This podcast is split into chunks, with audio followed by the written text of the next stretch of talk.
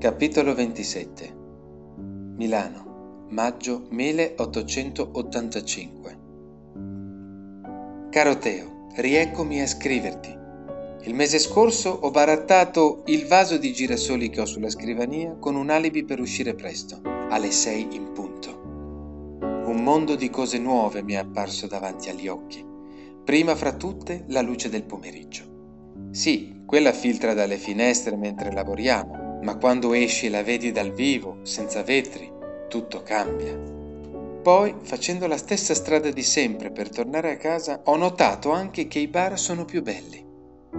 Forse perché sono ancora vuoti, in attesa delle masse di esagitati aperitivanti, con la camicia chiara e le maniche rimboccate apposta per mostrare inutili tatuaggi tribali rimasti coperti tutto inverno. Come si fa a mangiare con un mojito?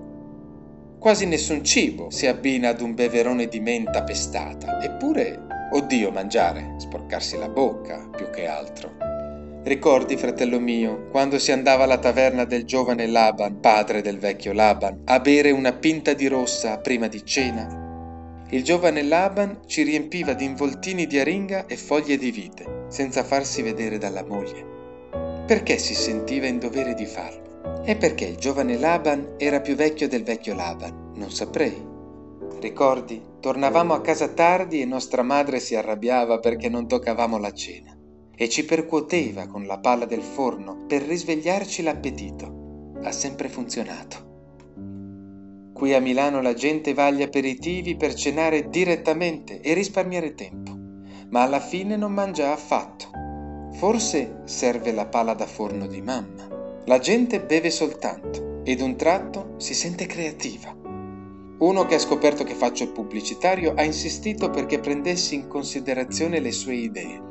E devo ammettere che sebbene egli avesse bevuto più del giovane Casparo quando cadde nel fiume Amstel, le sue visioni, da sole, erano più intriganti di tutte quelle dei miei direttori creativi messe insieme. Mi rammarico solo di non essere riuscito a prendere appunti. Caro Teo, ultimamente sono molto confuso. L'altro giorno ho fatto mezzanotte per una gara, poi il giorno dopo ancora, poi ancora e ancora. Insomma, ho perso il conto dei giorni e delle notti. Ora non saprei dirti se è mattina o sera. Mi aiuta Rete 4. Se accendo la tv e c'è la signora in giallo, vuol dire che è mattina, altrimenti no. Aspetta. Ecco, primo pomeriggio. Sì, la tv questa nuova invenzione che è stata creata per noi pubblicitari.